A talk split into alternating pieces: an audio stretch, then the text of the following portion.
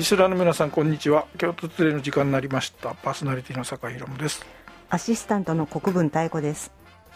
いよいよ、もう残す何日ですけど。ねあっという間での1年です、あそういえば今年は2人ともあれでしたよね、はい、家族に家族というか親族に不幸があそうなんですよね。ね。本当に。はがき双方で出してましたね。そうですね。うん、なんかなかなか。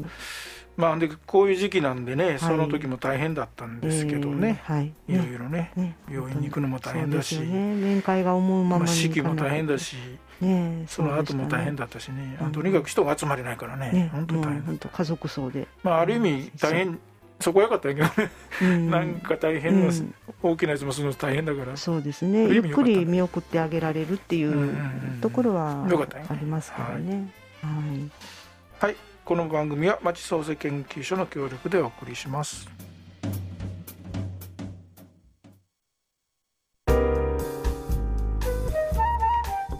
はいえー、っとまあ年末とかのね話もしようかなと思ってはいたんですけどちょっと前回に続いてね、はい、あの前回はまあスマートフォンを使って公共交通も使うみたいな話をしたんだけど、はい、もうちょっとそのシステム自体がゆくゆく最後の最後の方はあの自動運転とかね。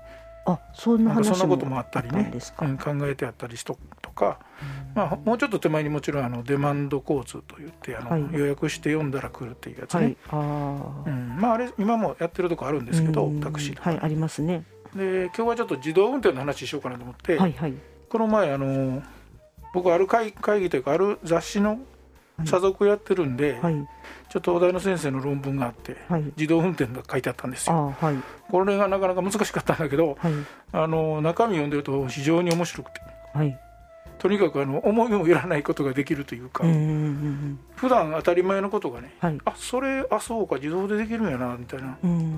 例えば今私が家で車を持ってて、はい、あの子供が車持ってなくて街中にいるんでね、はい、今車でこう迎えに行って、はい、乗せて、はい、でまた車子供たちだけが予定があったら私はそこで降りて、まあ、市場で用事したりとかして帰るんだけど、その家から 子供のとこ行くのは自動で送ったらいいわけですよね。だから私は家にいたらいいんですよ別に。で乗せて帰ってきてねってそうそう。で用事があったらそこからまた家まで帰ってくるから車が勝手にね。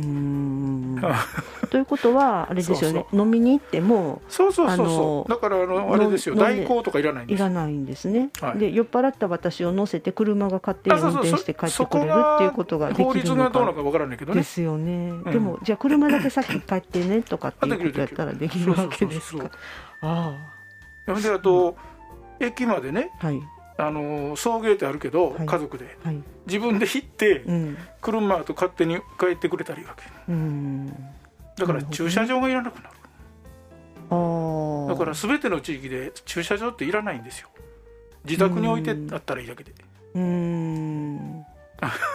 まあそうですね。だからずっと車動いててもいいわけ。うん、でも道路がなんかいっぱいになりそうですね。そうそこがちょっとね問題なんですけどね。ねそのそのうち空も飛ぶかもしれないからね。ああもう本当になんかねなんか SF 漫画の世界ですね。で今結局地方都市の何が問題かというと、はい。うん、やっぱり駅とかをほら中心に街が作られてたのが、はい、今高速道路中心とかに街ができてるんですよね。でそこら辺の一つってやっぱり駅が、まあ、鉄道不便になったこともあるけど、駅の周りに何もないんですよもう。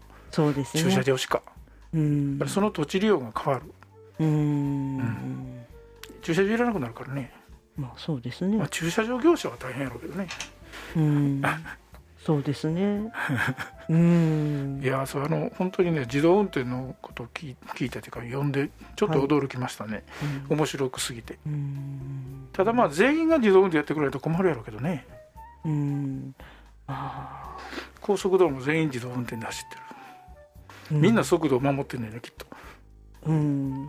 あんまり事故減る減るんです事故は確実に減るでしょ。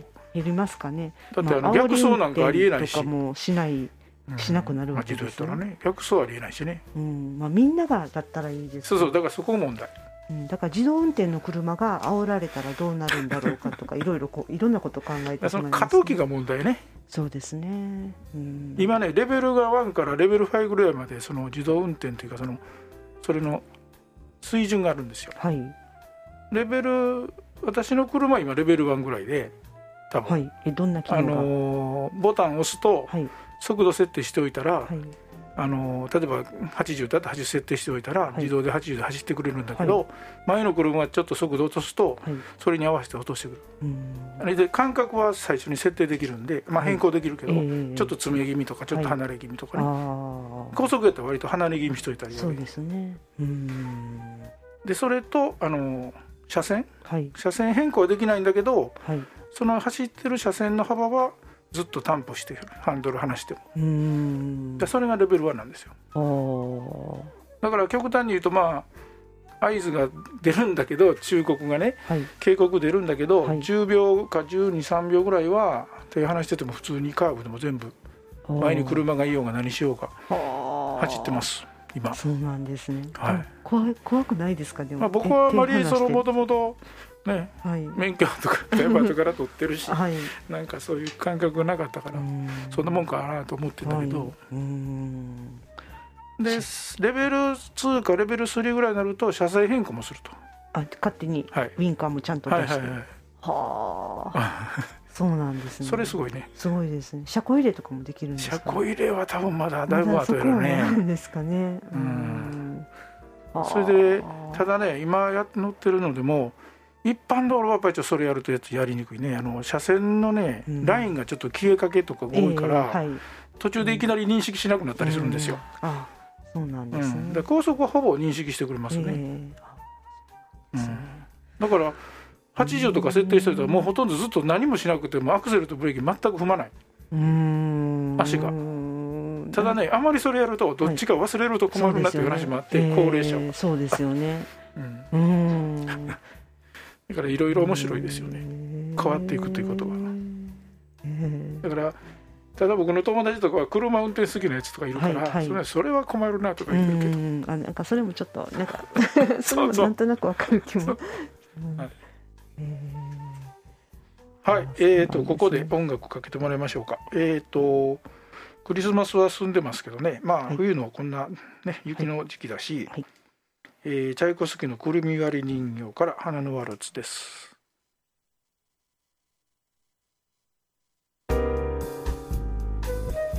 はい。まあそんなことですよ。はい、ね、なかなか面白いでしょう。まあだいぶ先でしょうけどね。私はいないと思うけど。う、ね、ん。でもまたこうね来年とか再来年になるとまた新しいそういう自動運転の話題とか出てきそうですよね。うん、まあ大体すごい進歩してるしね今。日進月歩ねそれこそね。そうですよね。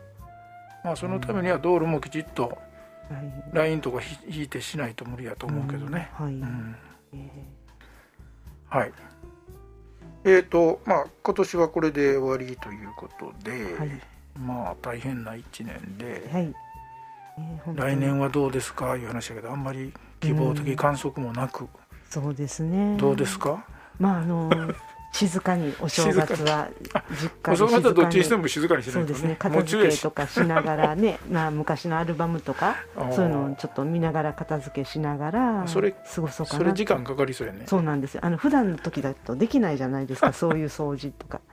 だからお正月のやす、ね、間を使ってやろうかなとか思ってますけど。いかがですか、坂さん。僕はまあ子供らがね来るかどうかとかちょっと遠いから。そうですよね。うん。あのコロナの状況によりますよねまたこれ、はい、で大体あのこっちが京都ですから、はい、地方に住んでるのはやっぱり都心に来るっていうのがね、はいえー、若干気が、えー、うん、あったりするから。だからなんかいつもと全然違うお正月のす過ごし方ね、皆さんされるんだろうなと思いますね。来年こそはっていう感じでね、うん、ヨーロッパ行きたいのにね。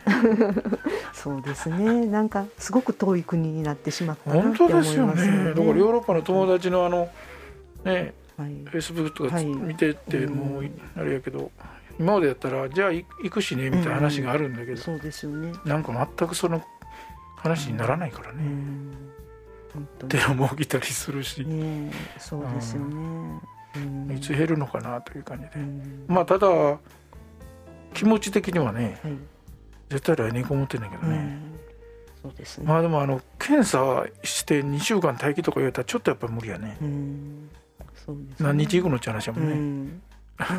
そこでこう、ね、半年行ってる人っていいけどね,、えーね。うん、仕事休んで行く人はちょっと無理やろ。う、ね、うん、うん、そうですよね。だからまあまあ、仕事の仕方も随分変わってきてるのかなと思うし、はい。えーはい、まあ2人はね私と国分さんはあんまりもともと自由